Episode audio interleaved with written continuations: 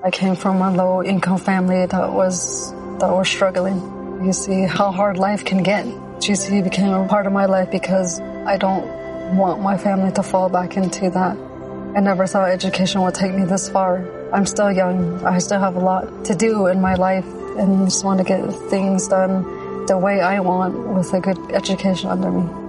I'm Stacy and Grand Canyon University helped me find my purpose.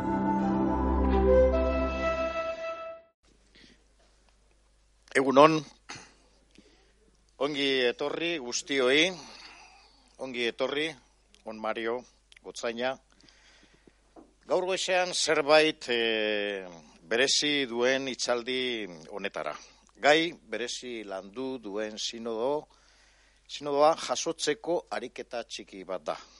Masoneko sinodoa Elizaren zako bide berriak eta ekologia integrala lortzeko. Cuando Feli, como delegada de misiones, nos propuso al IDTP la posibilidad de contar con Monseñor Adalberto y con Charlie, a quienes luego presentará, no lo dudamos un momento. Lau arraso gatik. Gutxienez, lehenik eta behin periferia Elizaren bihotzeko erdian kokatzen duelako. Este sínodo hacía realidad una iglesia al encuentro de la periferia, que coloca en el centro de su corazón las periferias de la tierra, la periferia de la periferia. Bigarrenik, kulturen anistasunean fede inkulturatzea aurreratzea gatik. Este sínodo habría expectativas a la propuesta de Francisco de avanzar en la inculturación de la fe en diversidad de culturas, lenguajes. Hirugarrenik, Amazoniaren garrantziagatik krisis ekologikoaren aurrean. Este sínodo ponía el foco en el potente significado de la Amazonia o de la Amazonía desde la perspectiva de la ecología integral. Preservar sus bosques frente al dominio del paradigma tecnocrático, preservar no solo la biodiversidad animal, sino también la biodiversidad humana. Azkenik, Elizaren ministerialitate berri bat un sínodo que habría, que abre nuevas perspectivas a la ministerialidad de la Iglesia, incorporando mujer y casados desde ese derecho de los fieles a la Eucaristía. En fin, un rincón olvidado del planeta, como ese lugar perdido de Nazaret, se convertía en una promesa de esperanza para toda la tierra y para toda la Iglesia. Para conocer este sínodo, no desde sus documentos, sino desde su interior, tenemos el privilegio de contar hoy con dos testigos que nos van a transmitir lo que allí, en Roma, han vivido. Ongi etorriak bihotzez. Esta mañana contamos con Monseñor Adalberto Jiménez, obispo de Aguarico en Ecuador, con Charlie Azcona, religioso capuchino que lleva 34 años también trabajando entre los indígenas en este país americano. Ambos han estado en Roma participando en el signo convocado por la Santa Sede. Monseñor Adalberto es religioso capuchino y es el primer obispo no español del Vicariato de Aguarico en Ecuador, encomendado a la misión capuchina. Es eh, el religioso y padre sinodal sucesor de Jesús Esteban Sádava y del mártir de la Amazonía Alejandro Lavaca. Recientemente ha cumplido dos años de obispo. José Adalberto Jiménez nació en la parroquia de San Plácido, en el cantón Viejo, en Manabí, y fue ordenado sacerdote por esa misma arquidiócesis. En los años 12 y 14, 2012 y 2014, estuvo en España también eh, haciendo estudios superiores de terapia familiar y de pareja eh, para profesionales de la salud en la Universidad Complutense de Madrid. Conoce un poco este país también y también es especialista en terapia humanista centrada en la persona. Y luego también ha realizado otros estudios de discernimiento vocacional y acompañamiento espiritual. Y Charlie, al que conocemos unos cuantos los que estamos aquí esta mañana, religioso capuchino también, navarro, antes de ir a Ecuador estuvo cinco años en Ocharcuaga y actualmente lleva 34 en Ecuador. En estos momentos vive en una casita construida aledaña al helipuerto desde el que salieron Alejandro Lavaca e Inés Arango, el 21 de julio del 87. Luego vamos a ver un vídeo del sitio. Allí ha construido una pequeña capilla, como él dice, un remanso de paz y de energía, que tiene inscrita la frase que pronunció Monseñor Lavaca antes de morir. Si no vamos nosotros, los matan a ellos. Desarrolla su vida en esta fraternidad y en contactos frecuentes con los guaraníes en Ecuador.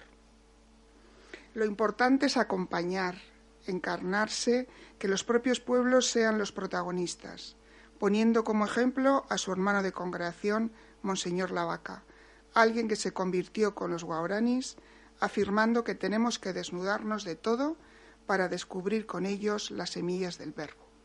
Palabras de Charlie que hemos recogido les damos la palabra en esta mañana.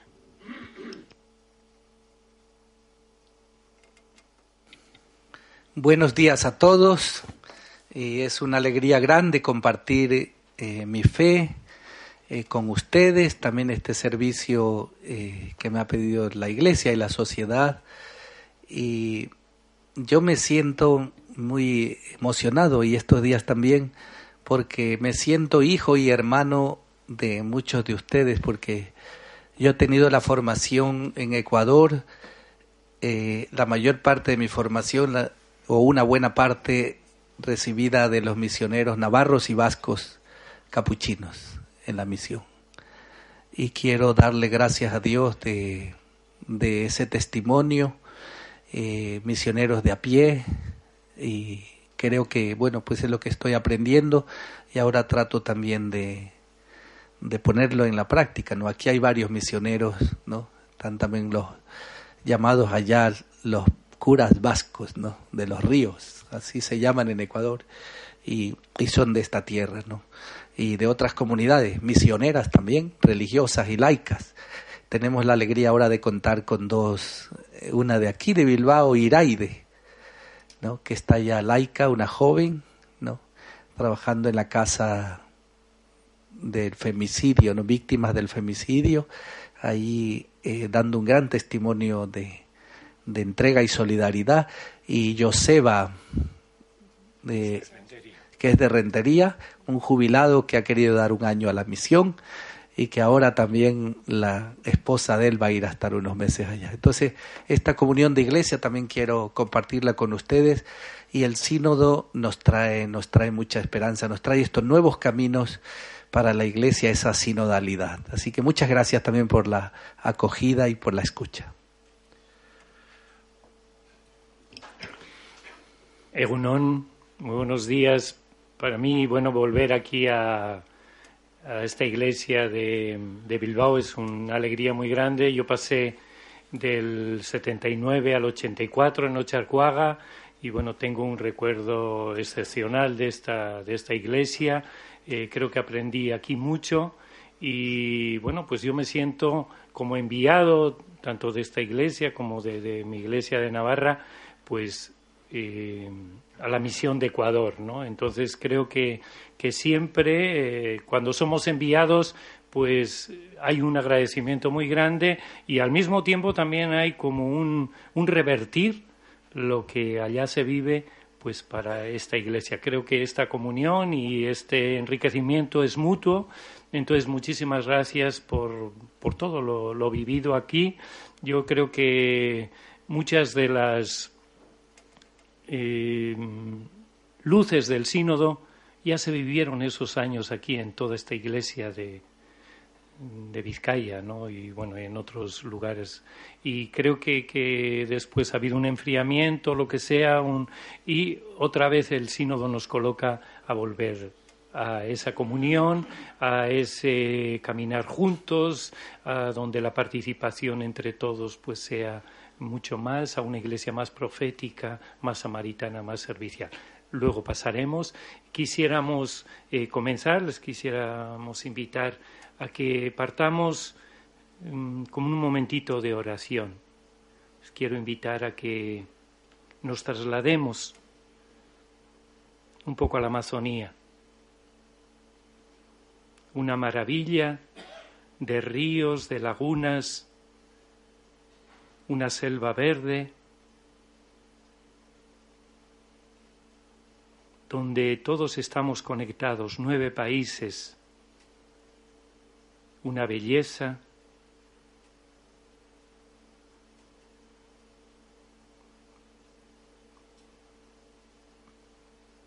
muchos animales, plantas, que hablan de la maravilla de Dios. Es que ricas una bios biocheti. Es que ricas una ora ineta Tenemos numerosos pueblos, quichuas, suaras, sionas, secoyas, guaurani, cofanes y dos pueblos no contactados, Tagaeri y Taromenani, una maravilla de pueblos que han cuidado esa casa común durante muchos años.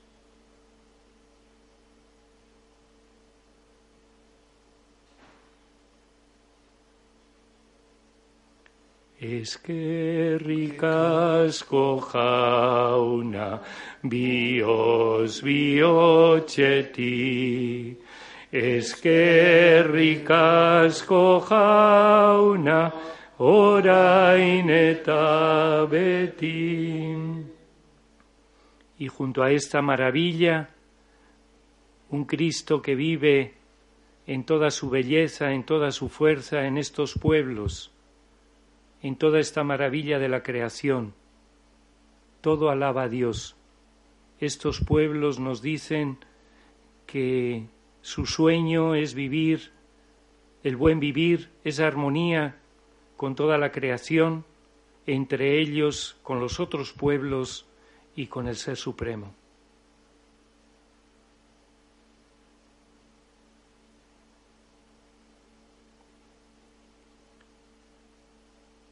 Es que ricas jauna, bios biocheti. Es que ricas jauna, oraineta beti. Y toda esta tierra está regada también por la vida de misioneros y misioneras que fueron a estas tierras se enamoraron de estos pueblos, aprendieron sus lenguas, lucharon por sus territorios, por su libertad. Y algunos terminaron en el martirio, hasta dar la vida por amor a estos pueblos. Monseñor Alejandro Lavaca, la hermana Inés, hoy son luz, son testimonio, son entrega.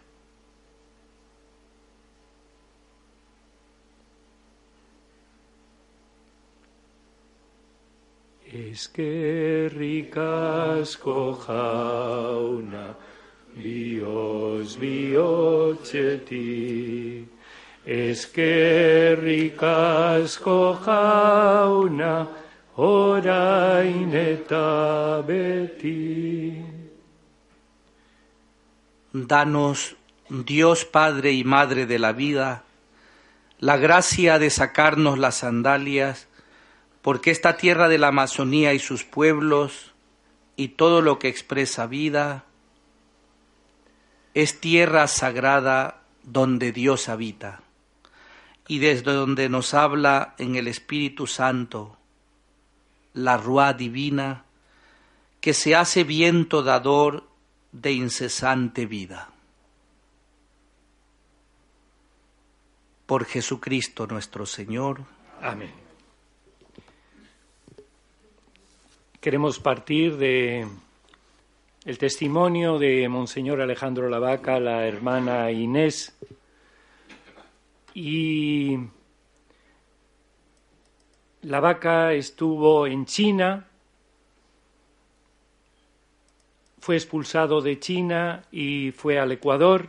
En el Ecuador estuvo en la parte de la sierra, en Pifo, en Guayaquil, y después ya estuvo en el Oriente, y ahí es donde en poquitos años él fue descubriendo a los pueblos guaraní. Tenía una sensibilidad muy grande por estos pueblos pequeños, Sionas, Secoyas, Cofanes, y ahí eh, los guaraní estaban al otro lado del río Napo en este lado estaba la ciudad del Coca, pasar al otro lado del río Napo era la muerte. Ellos defendían, estos pueblos han defendido siempre su territorio con las lanzas.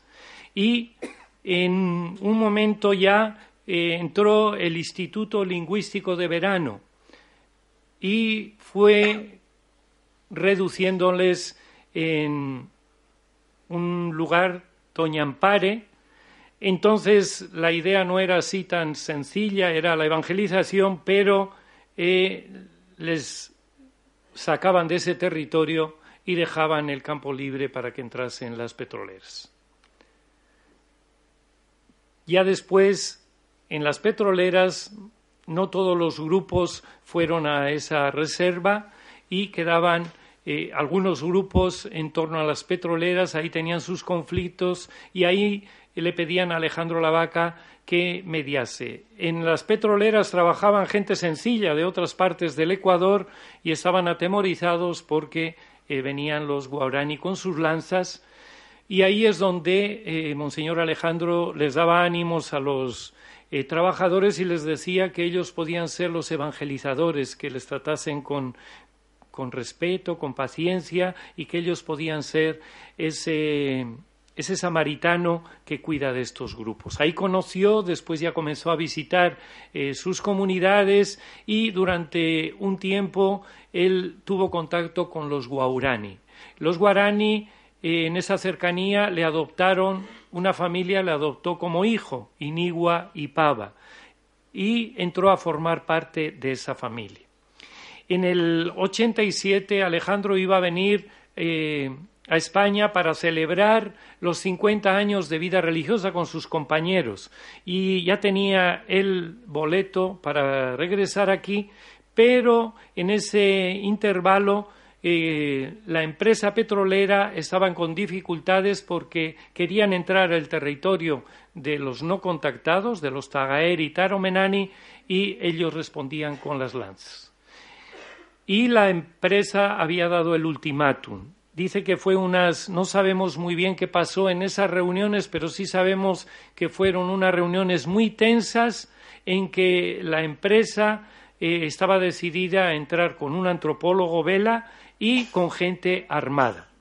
Por eso se entiende esta frase que tenemos ahí puesta y aquí lo que vamos a ver, si no vamos nosotros los matan a ellos. Alejandro e Inés se vieron forzados a, con poquito tiempo, a entrar donde ese grupo ya a la desesperada. O Alejandro e Inés consiguen un encuentro pacífico con ellos, o si no viene este antropólogo con gente armada y hubiese sido el exterminio de este pueblo. En esas circunstancias, Alejandro tuvieron que entrar. Eh, el helicóptero partió de donde yo vivo, el helipuerto que se llama, y les dejó en la chacra donde estaba este grupo. De ahí se acercan al bohío y en el bohío en ese momento están mujeres y niños. Los varones están de cacería.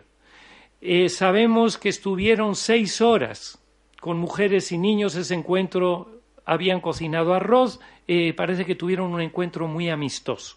Cuando vinieron los varones después de seis horas, el helicóptero tenía que haber vuelto a las tres horas pero dice que se equivocó o que la empresa tenía otras urgencias más importantes que recoger a dos misioneros y fue al día siguiente.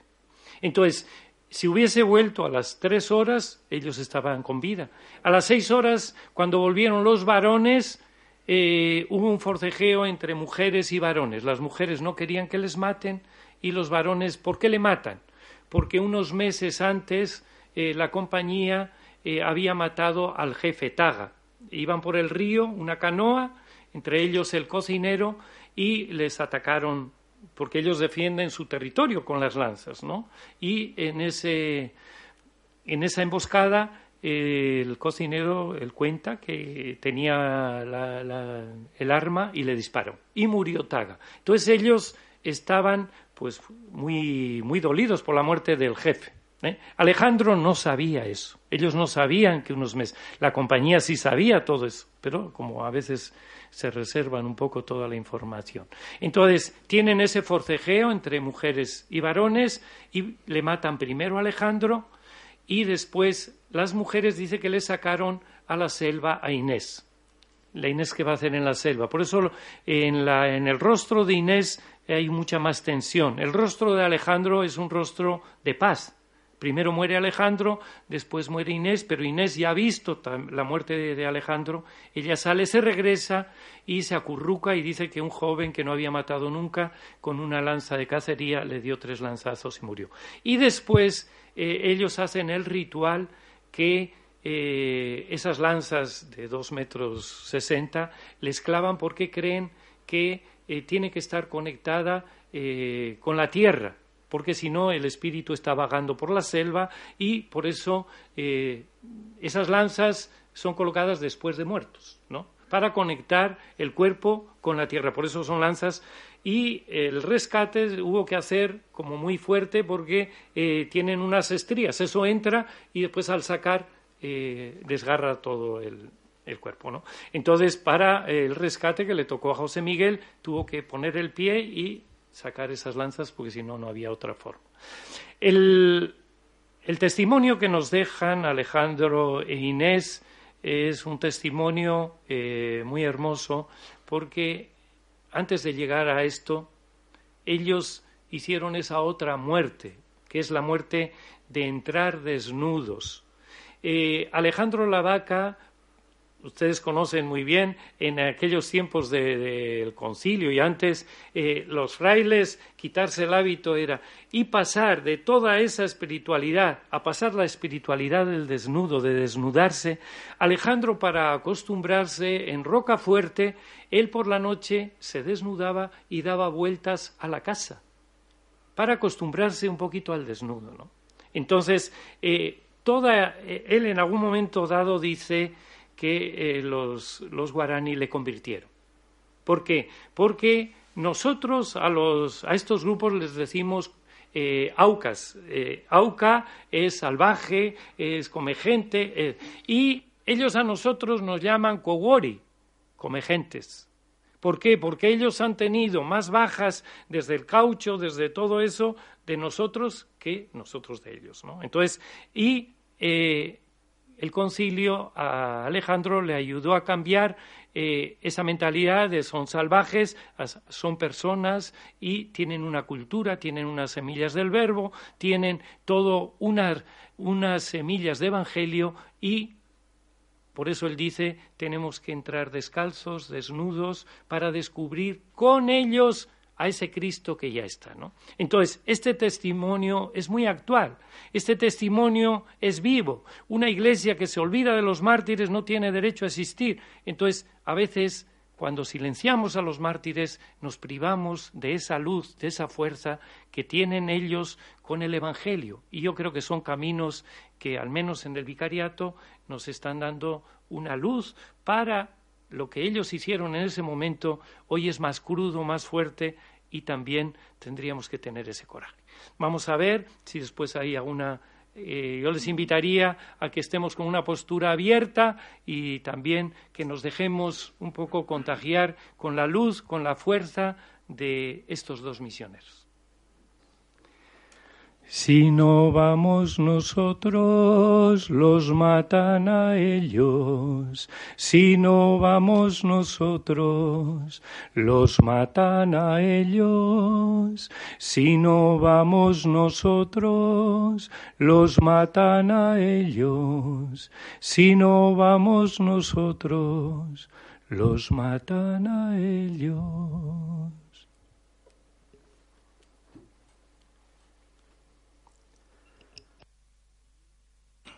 Comienzo con unas palabras del cardenal Humes, eh, brasileño, que fue quien le dijo al Papa Francisco en su elección, no te olvides de los pobres. El tema del sínodo que estamos inaugurando es Amazonía, nuevos caminos para la Iglesia y para una ecología integral. El asunto retoma las grandes directrices pastorales propias del Papa Francisco, trazar nuevas trayectorias, nuevos caminos. Desde el principio de su ministerio papal, Francisco ha venido destacando que la Iglesia necesita caminar.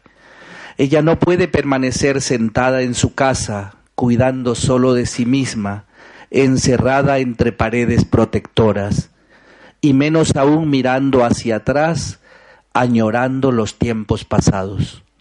La Iglesia necesita abrir sus puertas de par en par, derrumbar los muros que la derribar los muros que la rodean y construir puentes, salir y echar a caminar a lo largo de la historia. En estos tiempos de cambio de época necesita caminar al lado de todos y cada uno, sobre todo de los que viven en las periferias de la humanidad. Iglesia en salida. ¿Para qué salir? Para encender luces y calentar corazones que ayuden a la gente, las comunidades, los países y la humanidad toda a encontrar el sentido de la vida y de la historia. Estas luces son primeramente el anuncio de la persona y el reino de Jesús, muerto y resucitado, y la práctica de la misericordia, la caridad y la solidaridad, sobre todo para con los pobres, los que sufren, los olvidados y los marginados del mundo actual, los emigrantes y los indígenas. Con estas palabras, el cardenal Humes abría el sínodo del que venimos Charlie y yo participando en Roma junto con otros obispos, ¿no? Este momento se me viene a la mente uno aquí también de la tierra de ustedes que nada más llegar a Perú, eh, el Monseñor Olartúa de Vitoria, Olartúa de aquí, de Bilbao, pues falleció también con joven, ¿no? Con 56 años. Eh, me había pedido Feli hablar un poco también de la situación de, de, los vicariatos amazónicos eh, en Ecuador. Eh, somos seis vicariatos, Aguarico, Sucumbíos, Napo, Puyo, Zamora, Macas. Y los que han estado por allá, que aquí sé que hay algunos de ustedes misioneras y misioneros que han estado por allá, es bueno decir que la Amazonia siempre ha sido vista, incluso en el propio país, en Ecuador, como el último lugar a visitar o a mirar. Siempre los destinos turísticos de visitas o para vivir siempre son eh, los Andes, mm, es la costa, las Islas Galápagos, no la Amazonía ya lo decía un político y escritor de Ecuador, es la Amazonia es un mito y se le definía como el infierno verde. Alejandro en sus escritos dirá el paraíso verde, ¿no? Va cambiando esto. Digo esto porque luego, a la hora también del destino de los misioneros, hemos tenido mucha más generosidad de, misioneros extranjeros que han ido allá a entregar su vida y, nos ha faltado esta fuerza a los mismos ecuatorianos a veces ¿no? lo que el Papa también nos lo ha dicho, ese clericalismo que está muy presente y quizás queremos ubicarnos en, en zonas más cómodas y no ir al riesgo, ¿no? Entonces, este es como un déficit también que tiene, que tiene la Iglesia de Ecuador y toda la Iglesia en esa como redistribución también de su evangelización, de su clero. Estos vicariatos mm, han sufrido eh, la esclavitud hasta hace mm, pues 50 años, estamos hablando, aún no son 50 años, cuando los capuchinos eh, compraron lo que es el actual Coca, ¿no? Una parte eran dos haciendas con los indios incluidos para liberarlos, ¿no?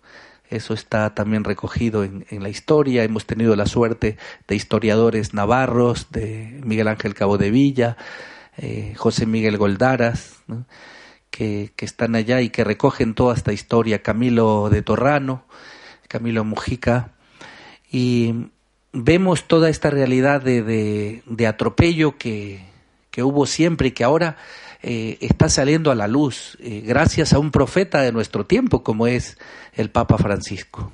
Porque hay que decirlo, yo creo así con, con todas las letras, que es un gran regalo y como se dijo de Juan 23 en su tiempo, una primavera en la iglesia, también es un regalo este momento eh, el Papa para nosotros, porque Él ha querido, como lo decía usted, ha querido traer la periferia al centro. No, no, es una cuestión de moda ni, ni de fama, sino de traer el clamor, ¿no? El clamor, el clamor de, de los pueblos, de los pobres. Porque se habla de toda una ecología a veces un poco, ¿no? romántica, como de los pajaritos y, y, el perrito a cuidar. No estoy en contra de, los perros, por si acaso. A veces en la terapia, yo soy terapeuta, eh, también tengo que recomendar a alguien que, un perrito le, pues, le, hace buena compañía. Pero me refiero que nos hemos quedado a veces en un mundo así como muy folclórico y, se habla de una ecología sin compromiso, ¿no? De una, se habla de los, de los incendios en Brasil, en Bolivia, y, lo que ha sido arrasado de la fauna, de la flora, y no se habla de ningún muerto. Y han sido arrasados pueblos, y han sido arrasados personas, pero es la, eso es lo que se invisibiliza, y el Papa viene a decirnos, basta, ¿no? Él nos ayuda, ¿no? Para que eh, estamos con esta joven, que qué bueno, esta joven que, que está teniendo escucha en los mismos jóvenes en medio de la indiferencia de Greta, ¿no? Y yo lo digo así, aquí eh, nosotros tenemos allá a un Greto Ascona, que es de Pamplona, que es Charlie, que viene gritando hace 15 años allá en la Amazonia, pero nadie le escucha ya, ¿no? Pero no para, para quitarle la fuerza de esta joven, lo cual que me alegra mucho, ¿no? Que, que también estamos con ella, sino que, que haya ya un grito y que el Papa quiere ponerlo eh, a toda la iglesia para una transformación. Nuevos caminos para la iglesia también para la iglesia vasca, para la iglesia de Bilbao, para la iglesia de todo el mundo, la de Ecuador, esos nuevos caminos que, que, nos, que discernamos cuáles son, o, que sigan las cosas como siempre fueron, como siempre han sido, cuáles son. Por supuesto, desde el discernimiento, y el Papa nos pone una actitud de acoger al Espíritu, ¿no? que discernamos. Y fue, esta fue, ha sido una voz para nosotros, los que vivimos allá, eh, los que estamos trabajando allá y los que están y han entregado su vida, era como un aire fresco, es un aire fresco, porque el Papa no se queda en una nostalgia ni en una amargura, sino que nos invita a esa, a esa esperanza. Eh, las regiones eh, mm, son regiones marginales, estigmatizadas, era lugar de cárcel y castigo, ahora es lugar de mucha riqueza petrolera, eh, maderera, de minerías que están apareciendo estos últimos cinco años, yacimientos de oro, de petróleo, y sin embargo eh, tenemos nuestra provincia, nuestra ciudad Coca, que se llama Sachas, Loreto, a veces tenemos que ponernos botas de caucho que llegan hasta las rodillas y los que han estado allá, los misioneros vascos que han estado en los ríos, en la Amazonia, para ir a, dar los santos óleos a una familia, ahí a 10 minutos de nuestra casa porque no hay, no hay asfalto, no hay carreteras. La zona de donde sale el petróleo, de donde sale el oro. Es un atropello a, las personas. Entonces eh, el Papa quiere que veamos a este, a este Cristo encarnado en, en, las personas que están muriendo, que es, que es lacerante. No podemos quedarnos como en un mundito del alma y de, un espiritualismo que, que, a veces en Roma nos ridiculizaba, o, más bien se quería minimizar el sínodo como a la adoración de la Pachamama, ustedes que están con la idolatría cuando en realidad eh, no está ahí el problema. Nosotros hemos vivido una sinodalidad, ¿no? Y porque también se trabajó el sínodo dos años que venimos trabajando. Y el sínodo... Eh, no, no, no, no, no, no, no, no, no, sí. Silencio. Eso... Sí, sí, luego, sí, luego hay preguntas. Sí. Y, y esta, sinodal, esta sinodalidad que aparece en que era una comunión también muy grande. Eh, dicho por Cardenal Barreto, el Cardenal Madariaga, el cardenal que son, bueno, de América Latina, pero también el Cardenal de Múnich, el Cardenal Marx, ellos expresaban que este sínodo tenía una fuerza muy grande, ¿no? No, decían, pero también hubo la preparación. No fue un sínodo al que se llegó, a veces nosotros mismos los obispos, ¿no? Yo también soy, soy obispo y a veces uno llega a, veces a una reunión en la que no sabe de qué se va a tratar. Pero este sínodo veníamos trabajando, hicimos trabajar a los pueblos, a las comunidades, y se recogió por un lado este grito, ¿no? Este, estos gritos de, de los pueblos, ¿no? Que están muriendo, una muestra es el vídeo, y por otro lado, que como iglesia eh, tendríamos que ser una iglesia mucho más, más sinodal, más dialogante, ¿no? Para iglesia masónica, ¿no? Eran como las dos, las dos voces fuerzas que aparecieron y que también nosotros en ese sentido estamos, estamos contentos de que sea así, ¿no? El Papa dijo, no dejen salir al espíritu de esta sala, ¿no? Y nos decía, y no pierdan el humor. O sea, nos invita este hombre, este hombre octogenario, ¿no? Que, que, nos está remeciendo, no tengan miedo, sean valientes, hagan propuestas osadas, ¿no? Y nos invitó también otros elementos que me parece importante, eh, para darle la palabra a Charlie también que querrán escucharlo, era que nos decía eh, la conversión, una conversión ecológica, una conversión pastoral, una conversión sinodal, ¿no? No podemos seguir eh, con un consumismo porque necesitamos cinco planetas, ¿no? Todo el plástico que se emplea. A mí me ha alegrado mucho ver que ahora aquí en algunos lugares ya, ya se está diciendo no al plástico. Y lo hemos visto en los océanos, cómo se está contaminando, ¿no? Entonces nos está invitando a una pastoral que no puede dejar de ir de la mano de todo el clamor de la gente que, está muriendo. Entonces, eh, eh, nos hace, a nosotros en el Vicariato de Aguarico, nos pone también en, en, marcha. Charlie, que hace una caminata que él ha liderado con, otro, con otros laicos y religiosos y religiosas en Ecuador, y va por la treceava caminata ha ido dando unos pasos prácticos, entre ellos hacíamos la caminata y luego terminábamos con la Eucaristía, el almuerzo, mm, ¿no? Era una peregrinación, pero a la vez un reclamo a las madereras, a las petroleras, y terminábamos el almuerzo empleando pues 1500 platos y vasos plásticos, ¿no? O sea, y dijimos, ¿no? Liderado aquí por Charlie, que digo que es un testimonio vivo para nosotros, y que, que decía, basta, no podemos hacer eso, pues ya se ha logrado ya estos últimos años no emplear el plástico, ¿no? También en la Amazonía, ¿no? O sea, esto nos tiene que llevar a una práctica, ¿no? ¿Cómo está, cómo está nuestro, nuestro consumo, ¿no? De, de eh, en este sentido. El otro aspecto que el Papa nos invita es a mirar, a poner atención a los diagnósticos. y, lo, habla para toda la humanidad. Eh, porque el diagnóstico, cuando vamos al médico, eh, en la lógica es que el diagnóstico nos lleva a una práctica de algo. ¿no? Y nos ha hablado de, la violencia presente en el mundo. ¿Qué le pasa a nuestra humanidad que no logra dialogar? Eh, los políticos latinoamericanos son un mal ejemplo, pero con perdón los españoles también. Los políticos que ahí están, gente tan intelectual, tan de cabeza, y no logran un acuerdo. No sé qué va a pasar en las elecciones que van a tener próximamente. No entro a un juicio porque no conozco más a fondo, pero ¿qué indica? Que es unas egolatrías, cada uno en su sitio, incapaces de un diálogo. Entonces el Papa dice, miren los diagnósticos de lo que está pasando en la humanidad y miren cómo pueblos que nosotros llamamos salvajes, que llamamos pueblos idólatras, nos están enseñando la comunidad y el diálogo. Es una conversión para Ecuador.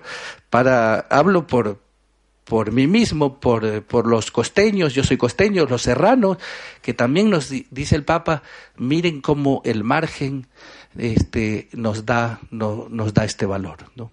Bueno, yo dejo ahí un poquito porque me interesa que escuchen también a Charlie que nos trae, yo creo, una voz importante. Gracias por la escucha.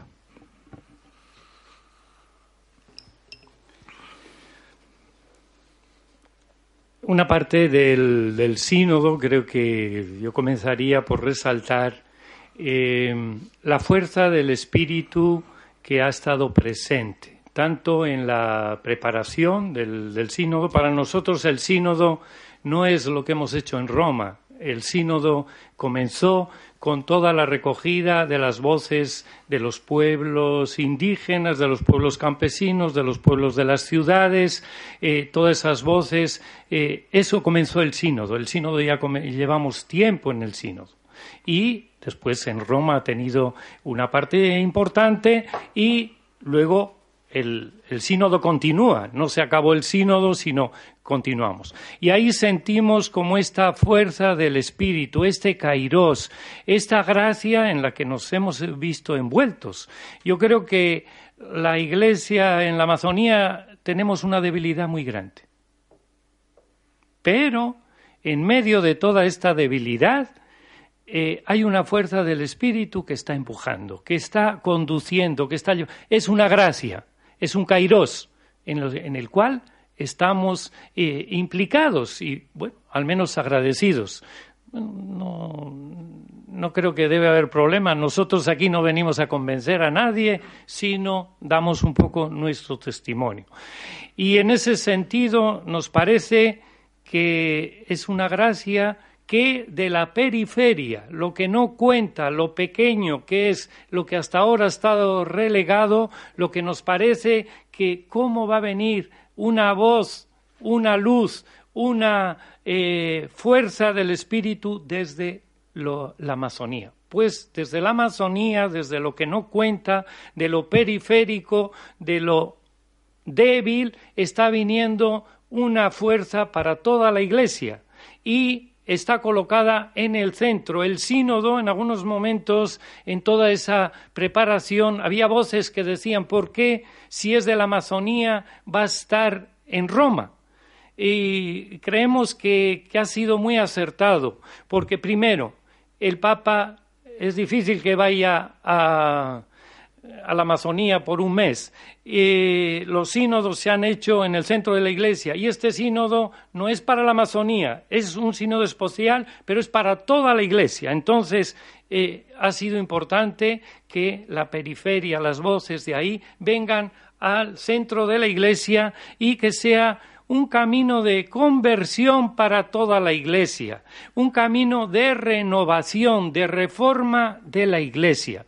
Este, por resumir este primer punto, hay una fuerza del espíritu que está conduciendo, que nos está llevando, pero igual a pesar nuestro, no es que eh, nosotros habíamos pensado, yo al menos no había pensado que lo que iba a pasar en el sínodo, ni me había imaginado, pero el sínodo, en segundo aspecto, ha tenido algo como muy importante, que es distintas voces. En la Iglesia tenemos distintos pensamientos, tenemos distintas visiones, también en la Amazonía. Y, y en toda la Iglesia y en el sínodo ha aparecido algo que me parece que es como muy importante, que es una construcción común. Y todas las personas en el sínodo han tenido la oportunidad de expresarse cuatro minutos y ha sido lindo que eh, mujeres indígenas eh, han podido expresar.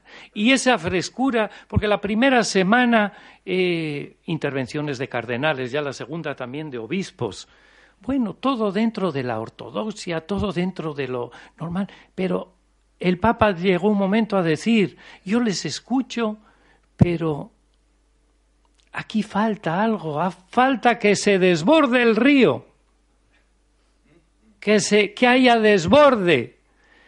Y ese desborde nos comenzó a venir un poco cuando intervenían los indígenas, cuando intervenían las mujeres. Eh, recuerdo en un momento eh, que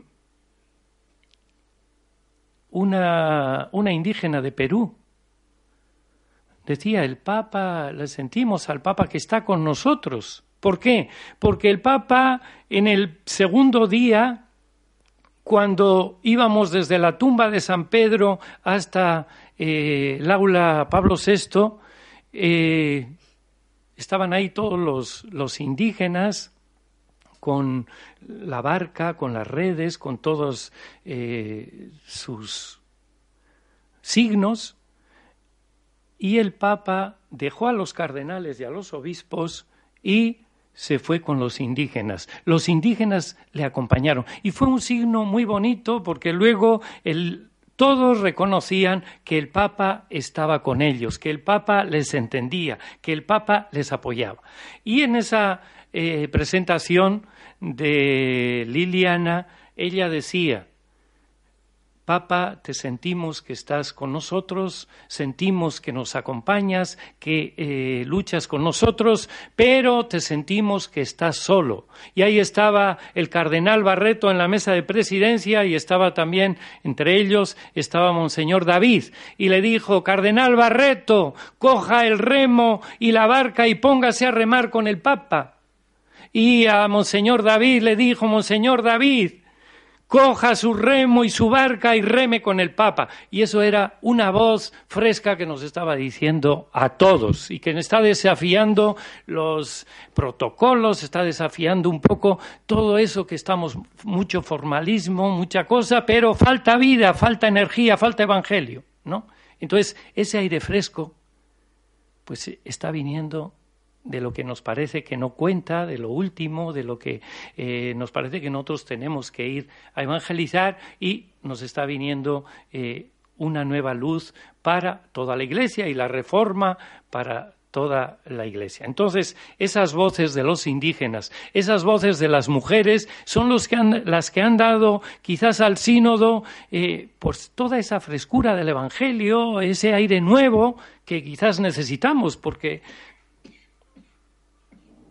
las voces de, bueno, de toda la ortodoxia sobre el sacerdocio, sobre el... Bueno, todo eso ya lo sabemos, ¿no? Y hasta ahí. Pero hace falta este camino.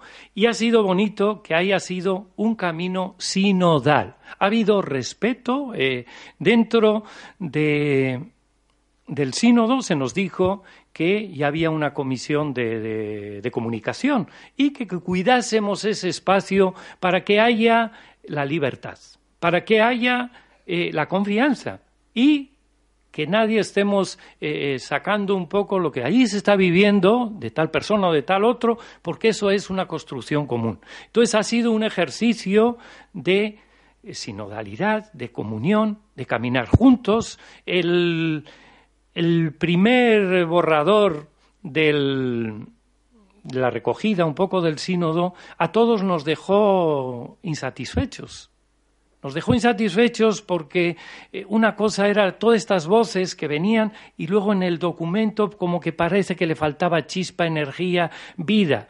Y hubo, nos mandaron a los grupos y hubo 830 enmiendas se tuvo que rehacer todo y después vino un documento que es el documento del sínodo. Hay grupos, por un lado, que están atacando antes de que tengamos el documento, con todas esas voces que, aparecen por ahí, que gente que no quiere cambiar dentro de la Iglesia y, hay también otro grupo que, nos, que parece que eh, vamos muy lento y que tendría que ser, están las dos. Pero bueno, el, el documento es un documento que ha estado hecho con el aporte de todos, en comunión, eh, sinodalidad, y eso tiene un valor como muy grande. Hemos hecho un ejercicio que y ahí en ese documento, en tercer lugar, yo diría que este documento tiene unas semillas que están marcando esta reforma de la Iglesia,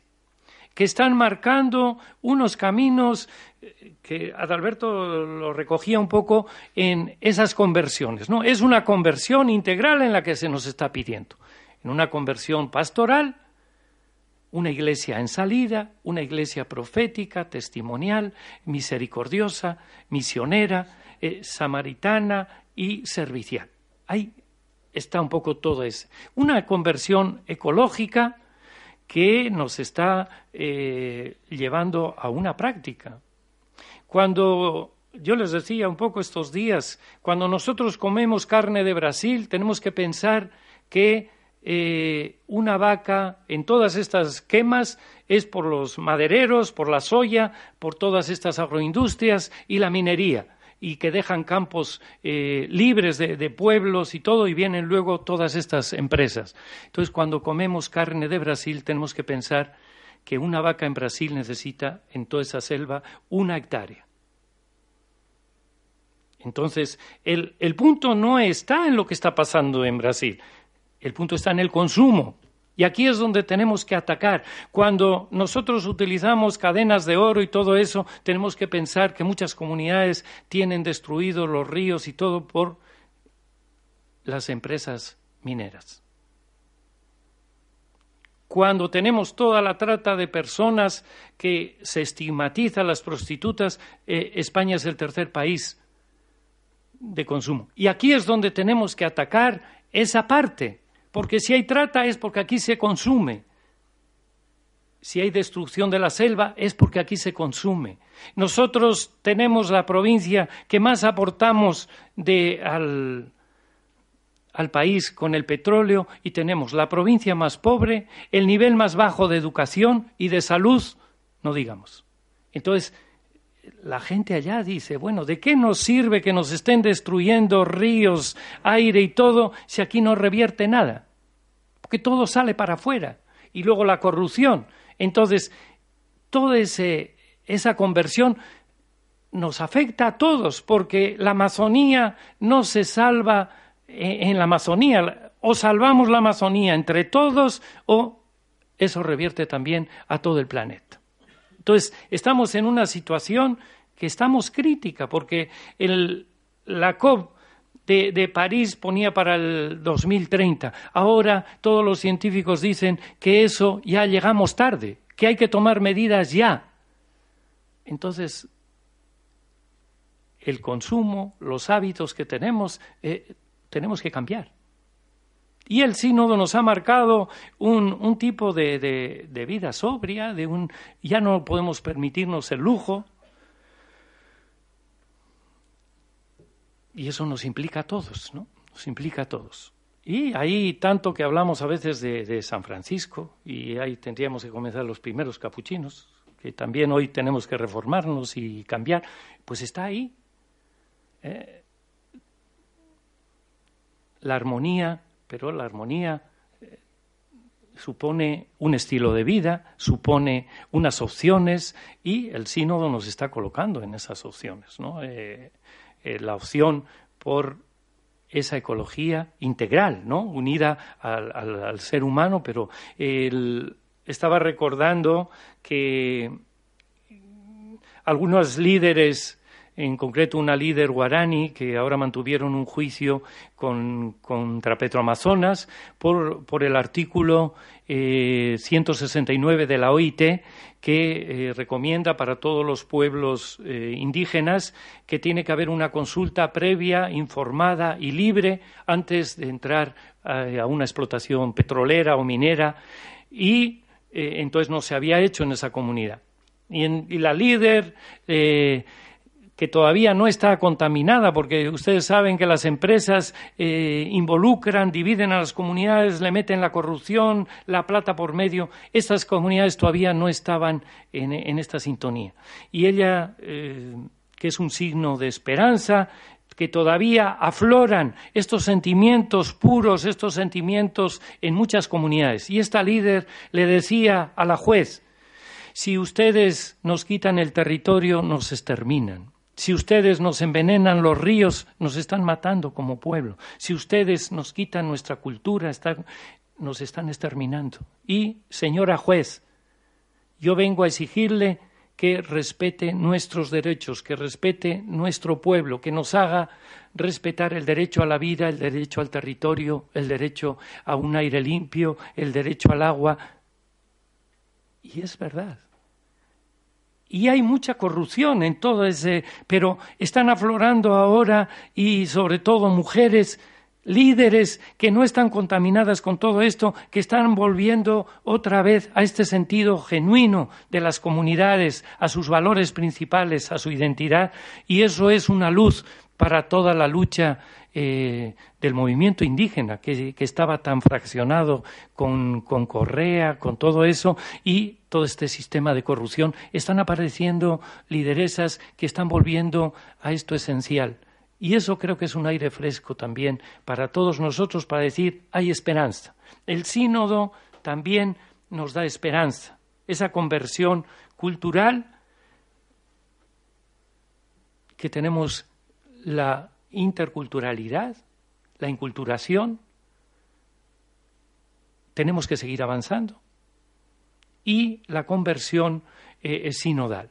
Y la conversión sinodal eh, nos implica a este modelo que el sínodo nos está marcando de unas iglesias más participativas.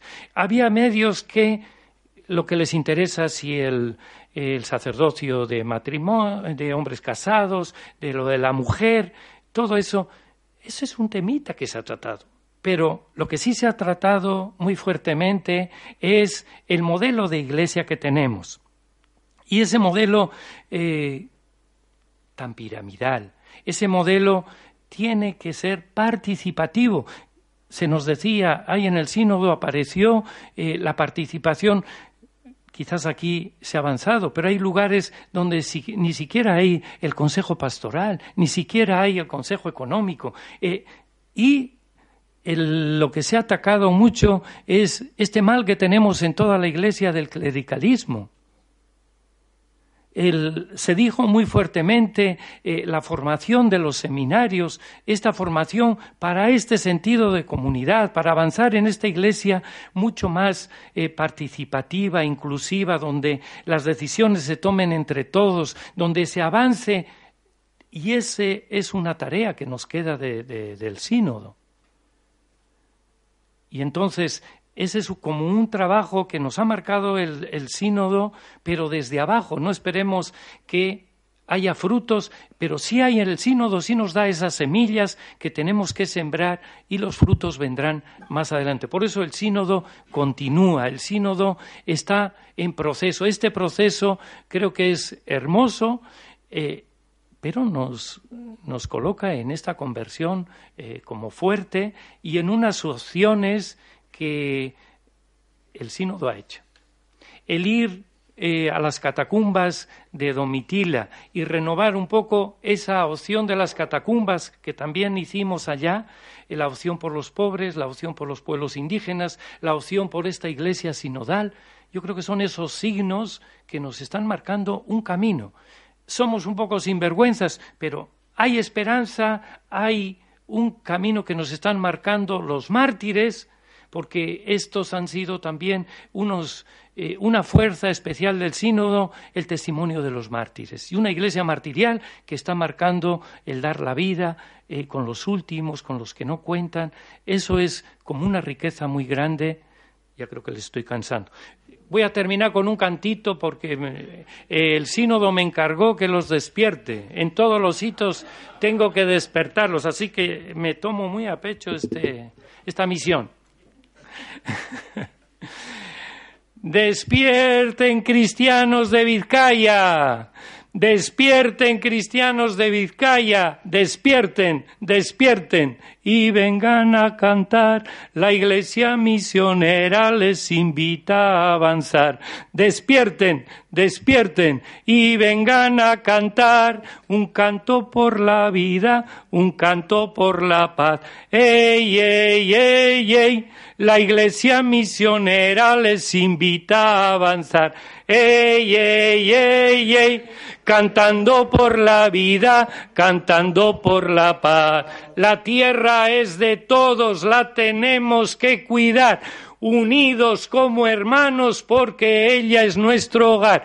¡Ey, ey, ey, ey! la iglesia misionera les invita a avanzar. ¡Ey, ey, ey, ey!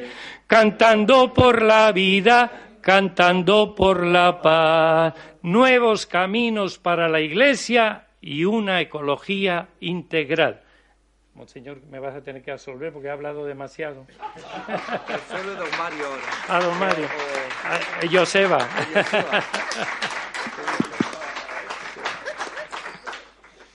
Bueno, eh, fuerza, sugerencias, espíritu, eh, tenemos ahora una oportunidad, pues unos eh, minutos para poder entrar en diálogo con preguntas, para poder entrar en diálogo con ecos de lo que ha sido pues la aportación de este testimonio del sínodo sobre la Amazonía. ¿Quién quiere intervenir?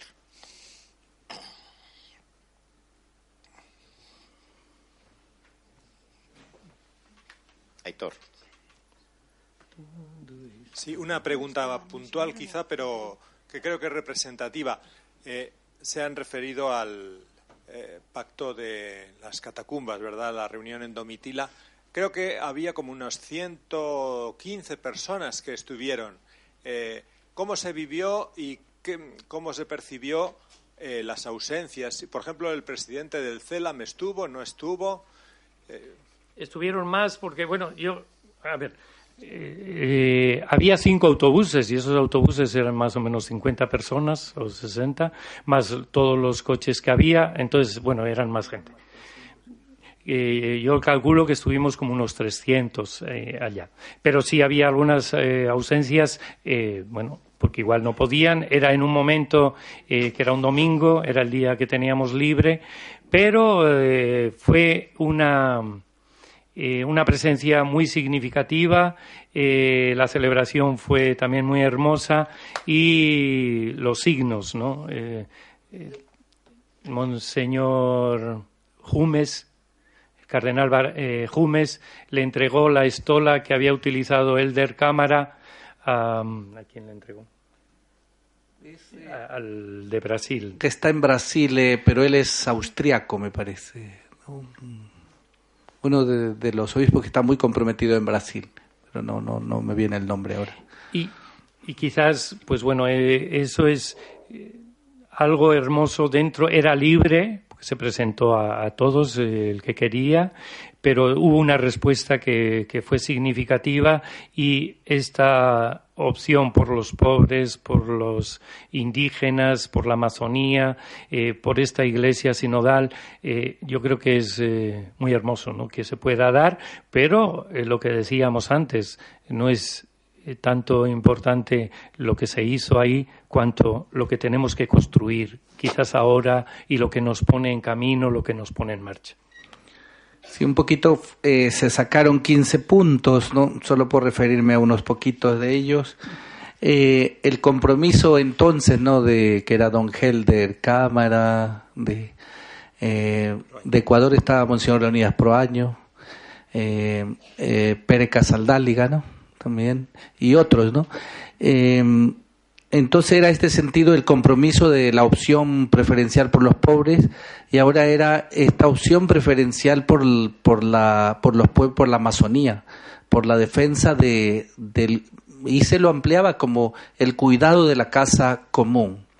Por eso se pedía ahí, está recogido en el documento, que se insista en contra este pecado ecológico, ¿no? Eh, que, del que no nos confesamos tanto, ¿no? que Charlie ya nos ha hablado.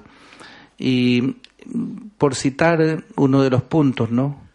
Abandonar en las propuestas de, de este pacto, lo que firmamos, abandonar en nuestras parroquias, diócesis y grupos todo tipo de mentalidad y postura colonialista, acogiendo y valorando la diversidad cultural, étnica y lingüística en un diálogo respetuoso con todas las tradiciones espirituales. Denunciar todas las formas de violencia y agresión a la autonomía y a los derechos de los pueblos originarios. Y reconocer los servicios y la real diaconía de gran cantidad de mujeres que hoy dirigen comunidades en la Amazonía y buscar consolidarlas con un ministerio adecuado de mujeres animadoras de comunidad.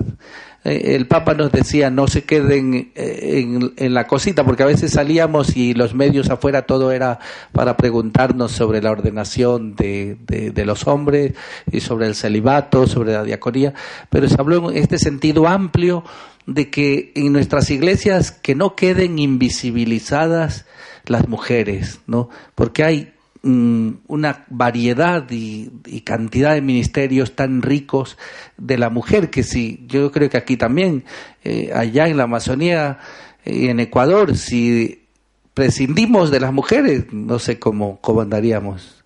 Nos quedamos colgados en la iglesia porque entonces estos ministerios, diríamos, esa valoración salió con mucha fuerza y de hecho al final cuando el Papa nombró porque pues ya se nombró a los padres sinodales de cada país para continuar el post-sínodo, él dijo, yo recojo el guante del tema de la mujer y me reservo el que estarán tres mujeres en la comisión post-sinodal. Y dijo una de la vida religiosa y también dijo una laica y no sé qué, y alguna otra más, pero dijo tres mujeres que serán parte también de esta comisión. Son esos, como decía Charlie, estos signos, estos signos nuevos también de, de, pero de ir más allá, y algunos también decían que, que bueno, pues que se dé este, esta valoración y que nosotros lo vayamos haciendo. Eh, se habló de un observatorio de, de los derechos humanos también y que trabajemos en red, ¿no? Incluso se habló de una conferencia eh, en comunión con la conferencia episcopal en cada país, pero yo creo que fue una voz alentadora y el Papa también la recogió. Al final, una conferencia episcopal panamazónica, ¿no? Y que permita también, o sea, eh, el Papa está como muy, muy implicado y es como, yo digo, más valiente que nosotros en ese sentido de, de tomar la voz, la delantera. ¿no?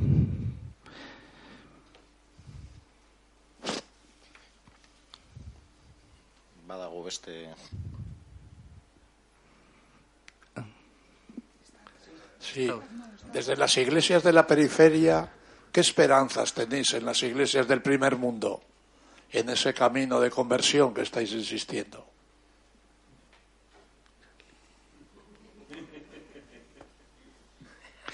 Eh, yo tengo, bueno, soy ecuatoriano y digo, tengo como un, un reclamo para la iglesia de, aquí de Europa, porque, bueno, yo creo que dos cosas, como que se hacen cosas importantes, creo que, bueno, ahí está como la grandeza y yo digo, y la miseria de vuestra iglesia, es paradójico lo que estoy diciendo, pero es que hay mucha vida, pero no no, no, la, no la sacan a la luz.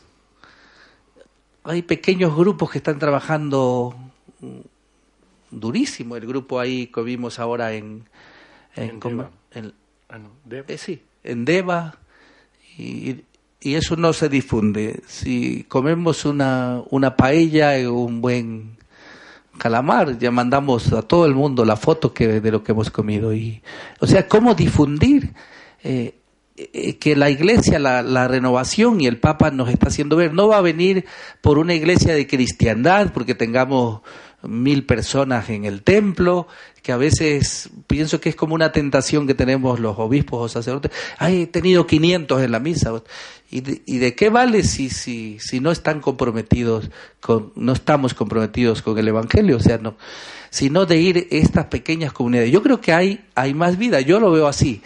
Y ustedes tienen una, muchos, todavía hay muchos misioneros que están allá, decimos en Ecuador, secándose el aire, que es sudando la gota gorda, entregados ahí, ¿no? Digo, no podemos llegar Charlie y yo allá, Jesús Esteban, que también vino el obispo de mérito que es de, que es de Pamplona, como, ah, aquí estamos los padres sinodales y él no va. Si ese camino, Alejandro, Inés, ¿no? Toda la iglesia eh, también vasca, y las religiosas, los religiosos, laicos, que ya están caminando. Y me gustaría decirles que no cedan a esa nostalgia amarga que nos hace daño y que no, no es cristiana. Y yo a veces veo aquí, no, ya no hay nada que hacer, la iglesia aquí, esto está acabado, esto ya no, no, no hay salida, no hay espacio. Yo creo que no es la, la utopía cristiana, ¿no? Y hay, yo escucho voces de esas. Y Charlie es muy contestatario, pero nos abre a la esperanza, ¿no? Yo lo digo estando él o no estando, pero eh, nos abre a la esperanza. Recuerdo un obispo que le dijo, no te quiero aquí en mi Dios.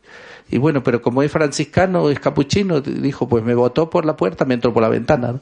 Y al final, ese obispo acabó suplicando cuando después de unos años que no que no se vaya, que no le ¿Por qué? Porque, porque Charlie, aunque es contestatario, busca un camino de diálogo, no, no es esa razón al no, sino pues, y también de aceptar esa voz diferente, o sea, e, es eso de ser inclusivos, ¿no? Entonces yo creo que, que a esta iglesia, que no perdamos esa alegría, porque yo creo que, que no nos gusta hablar de demonio ni de mal, pero el demonio del mal nos quiere ganar por la tristeza, nos quiere ganar por la negatividad amarga, y, eso yo creo que no es evangélico, ¿no?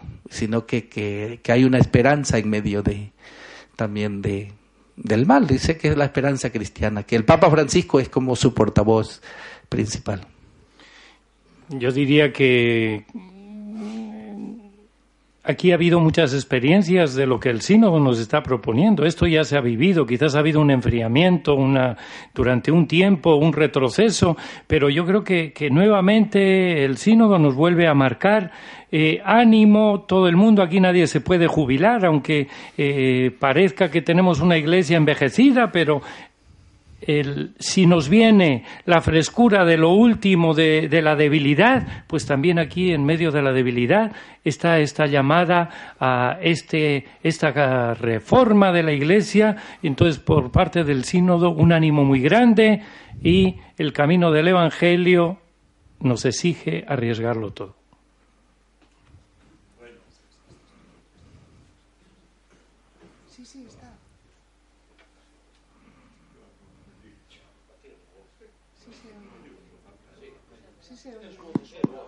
A ver, sí. Eh, con todo cariño para Charlie, para, para fastidiarle un poco. Oye, ¿cómo fuisteis? ¿Con qué ánimo? También para ti, Abelar.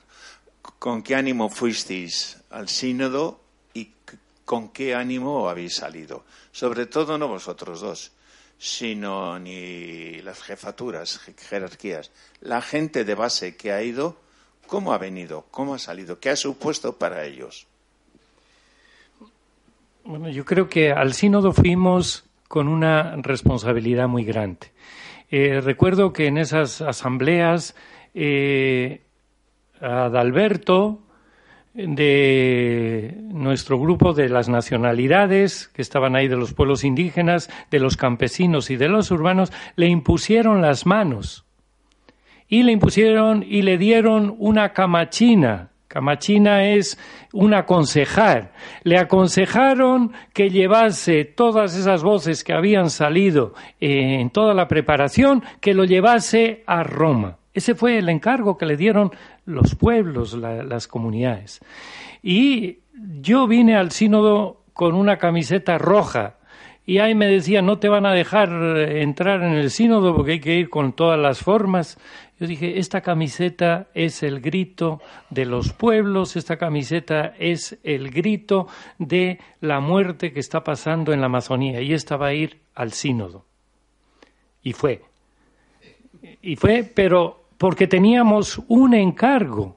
No era si a mí me gusta o no me gusta, sino nosotros traíamos el encargo, la voz, los sueños de, de toda una Amazonía.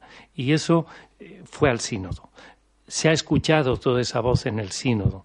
Y yo al menos recojo que vamos y los indígenas eh, es llevarles ahora todo lo que hemos vivido en el sínodo, es decirles, hay esperanza, la Iglesia está con los pueblos indígenas, la Iglesia está con esta eh, solidaridad y esta conversión ecológica.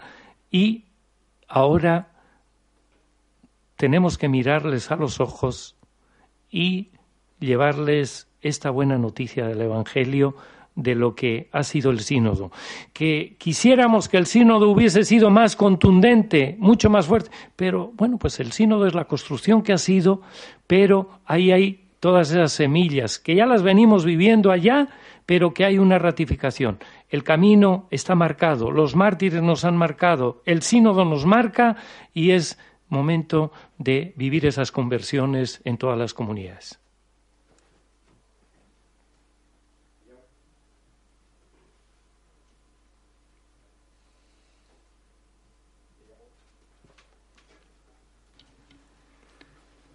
mientras alguien pregunta, a, eh, a mí también me pareció importante de esta pregunta que nos haces, es que el haber preparado previamente el sínodo, eh, yo no he estado nunca antes en un sínodo, pero lo que sentíamos era como que si nos conociéramos, eh, era como un Pentecostés, era un Pentecostés, te encontrabas con gente de Brasil, eh, también del resto de América Latina, pero de Europa, gente de...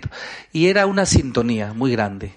Porque cuando nos dieron la palabra, yo conté hasta 98, luego ya me cansé, y, por ejemplo, todas las intervenciones individuales y el instrumento mártir era, bueno, era el instrumento laboris, ¿no? Era un, era un instrumento base y salía el, el grito, el atropello que está teniendo la, la Amazonía, la depredación y la destrucción del planeta, porque la destrucción de la Amazonía es la destrucción de, del planeta. Decía Joseba, el voluntario que está en, que es de Rentería, sabes que estos últimos, eh, hablaba de este año que el verano ha tenido unos calores, eh, unas temperaturas, ¿no? Más allá de, es también todo lo que está pasando, estamos este, interconectados. Entonces había este, esta voz como muy, muy fuerte de interconexión y, y eso daba una, una comunión muy grande. Había las voces también disonantes, como es lógico, pero eran menos, eran, en su mayoría era, y luego las voces de, de las mujeres y las voces de los indígenas, y que cuando empezaron a hablar el Papa intervino y dijo, no tengan miedo, expresen con libertad lo que sienten. El Papa, porque a veces uno está como cuidando, si que digo aquí delante del Papa, de los cardenales, y el Papa mismo decía, exprésense sin miedo, hagan propuestas osadas. El río tiene que desbordarse. Esto está desbordado, hay que desbordar. Entonces, pues eso, y allí ya comenzaron a salir pues todas, todas las voces, pero era de una fuerza, una fuerza eh, muy grande. ¿no? Yo ahora viene el posínodo, que es lo más difícil, pero yo creo que, que ahí está el documento y ahora nos toca hacer que no quede ahí soportando la crítica mordaz del polvo en una estantería el documento, sino como ahora, pues a mí como pastor y a los demás nos toca llevar eso a, todas las comunidades. Yo creo que se va a hacer un trabajo bonito porque ha habido un trabajo también previo de dos años. Y Rafael Cobb es un obispo de Burgos, junto con un laico del, de la Repan. Bueno, está Josécho también, continuando a, Monseñor eh, Segura. Y está ya con Cáritas y, y, también Mauricio López de la Repan. Han hecho un trabajo fenomenal. Y cómo los, eh, estos laicos, bueno, Josécho es cura, pero eh, los laicos de la Repan también, junto con Cáritas, de, que están muchos de aquí, del País Vasco, eh, han logrado unirnos a los obispos amazónicos, ¿no? En su mayoría, ¿no? Nos han unido y nos han llevado de un lado a otro y en las reuniones, en las asambleas, ha sido llevada por Cáritas y la Repan. Y este nos vemos hasta más veces, porque a veces estamos muy metidos cada uno en su vicariato, y esto ha sido una, una renovación, creo que. Y el Papa pidió que la Repan, junto con el CELAM, puedan seguir animando el posínodo. Y yo tengo mucha esperanza en el trabajo que hagamos desde ahí. Alberto, el otro día hablabas de la conversión de un obispo, de ti. Eso es lo más... Sí. Sí, yo te, tengo la suerte, bueno, la bendición de que el obispo emérito Jesús Esteban Sádava, ¿no? el que vino después de Alejandro, tiene 78 años. Bueno, yo le invité, pero además de que le invité, él deseaba también volver al vicariato, donde ha estado 27 años de obispo. Y bueno, pues esto ya al decirlo en público me comprometo así más, porque bueno, también yo me siento muy removido, algo que salió con mucha fuerza, que nos decían los indígenas, y es que los misioneros aprendamos la lengua de ellos. Y pues yo me he comprometido a, a ponerme, como decís vosotros, dale que te pego, voy a meterme con el quichua, ¿no? que es la lengua que más se ha, del grupo indígena un poquito más grande que está en Ecuador, eh, también en la sierra, donde ha estado nuestro obispo Segura, eh, y este Joseba, y también yo, yo voy a aprender el quichua. No sé hasta dónde lo aprenda ya con, eh, con estos años ya, pero voy a meterle ganas. Porque gracias a Dios Jesús Esteban me va a ayudar quedándose más en, en la ciudad de Coca, que están los más este, campesinos, colonos, mestizos, de eh, gente que trabaja en el petróleo, en las fincas, y me va a permitir entrar un poco más que yo pueda, eh, como Charlie ya lo hace, entrar más a las comunidades campesinas e indígenas. Pues ese es el primer paso que yo quiero que, quiero dar, ¿no? Eso porque se lo comenté a él este día, ya me lo hizo decir aquí en público, pero pero bueno, sí, es eh, oren también para que ojalá eh, no se queden en bellas palabras y, y aprender mucho de los pueblos. Todo está interligado como si fuésemos uno. Todo está interligado en la casa común. Todo está interligado como si fuésemos uno todo está interligado en la casa común.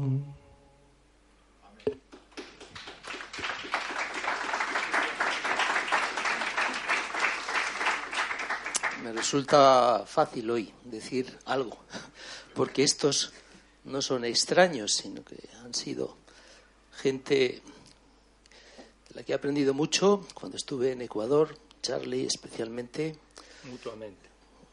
Eh, hemos tenido la oportunidad de acompañar desde el principio una experiencia que cuando se inició no sabíamos en qué iba a parar, que fue aquella de Mauricio López encargado de los vicariatos amazónicos de Ecuador desde Cáritas, Ecuador, y que, bueno, por muchas cosas, muchas cosas casuales, muchas que no tienen nada que ver con méritos que tengamos o no tengamos, pero que han resultado con otras muchas influencias en esta oportunidad del sínodo. Por eso yo no solo eh, estoy contento, sino que estoy totalmente feliz de tener la oportunidad de teneros aquí. Sé que el sínodo presenta muchas cuestiones a la Iglesia, también a elementos fundamentales de la teología tradicional, que ha generado muchas resistencias que abre muchos debates, eh, pero yo estoy convencido de que realmente, como vosotros habéis presentado, es un soplo de espíritu, es un soplo de verdad, es un soplo que puede renovar cosas y sobre todo nos da ánimos a los que estamos un poquito más bajos, como habéis dicho, de esperanza, al ver que la Iglesia es mucho mayor que nosotros y hay muchas, digamos, cosas buenas, grandes, que están creciendo y que ahí están y gracias por el testimonio, gracias por la experiencia y sobre todo gracias por estar acompañando a la gente indígena de allí que no tenía mucha gente que le escuchara y que le defendiera. Eh, quizás, eh, bueno, pues lo que sembró Joseba, que, que fue esas, esas reuniones de Cáritas, eh, de, pastoral social, bueno, ahí más en los vicariatos se habla de pastoral social, Cáritas, y quizás todo ese proceso es lo que generó en el 2003 que se invitase a toda la Amazonía, a un encuentro panamazónico, y los brasileros decían, estos ecuatorianos que se creen si son el 2%, y entonces para ver que siempre lo marginal, lo pequeño, es lo que va eh, tejiendo. Y después eh, hubo otra, otra asamblea en Perú, después ya en Manaus, y en el 2014 se creó la REPAN y la Repan es la que ha sido la que ha hecho pues toda esta preparación del sínodo y bueno pues algunos decían que sin Repan no hubiese habido sínodo no y entonces como pues eh, lo que decimos, ¿no? Que ahora tenemos en el sínodo muchas semillas, pero que nos toca crear y que luego pues eh, todo este proceso que, que se ha llevado pues es algo del espíritu que nos hemos visto envueltos y que eh, yo creo que hay esa fuerza que nos está conduciendo y que nos tiene que dar un ánimo para, para sembrar. No estamos en tiempo de cosechar, pero sí estamos en tiempo de sembrar, estamos en tiempo en que esas semillas que nos da el sínodo, pues que las pongamos en marcha, ¿no? Así que, bueno, pues un agradecimiento muy grande a Joseba por todo eso que facilitó en su tiempo y toda la, estructura de Cáritas que durante tantos años eh, trabajó, pues bueno, ha crecido y ahora pues eh, estamos en todos los lugares agradecidos de esa simiente. Estamos invitados, invitadas a un café. Muchas gracias a todos por, y a todas por vuestra participación. Eskerrik asko guztioi eta eh, batez ere gure gonbidat. Una última cosita puedo decir. Vale. Era nada más, allá tenemos dos voluntarios, Iraide, que ha ido para dos años y está en la casa de, en una casa, de, el femicidio es fuerte, también hay violencias ahí, en esta zona de petróleo y, y está trabajando ahí, es de aquí de Bilbao y ayer fue una alegría ver a sus padres y está Joseba que es de de Rentería, que lo dije, y que está abierta nuestro vicariato de Abarico para acoger también laicos voluntarios. Allá no hay jubilación, así que hay mil cosas que se pueden hacer y que estamos pues abiertos a acogerles. También monseñores para acogerle, don Mario y también este, Joseba, acoger voluntarios. Cogemos la invitación y les damos un buen aplauso. Eh,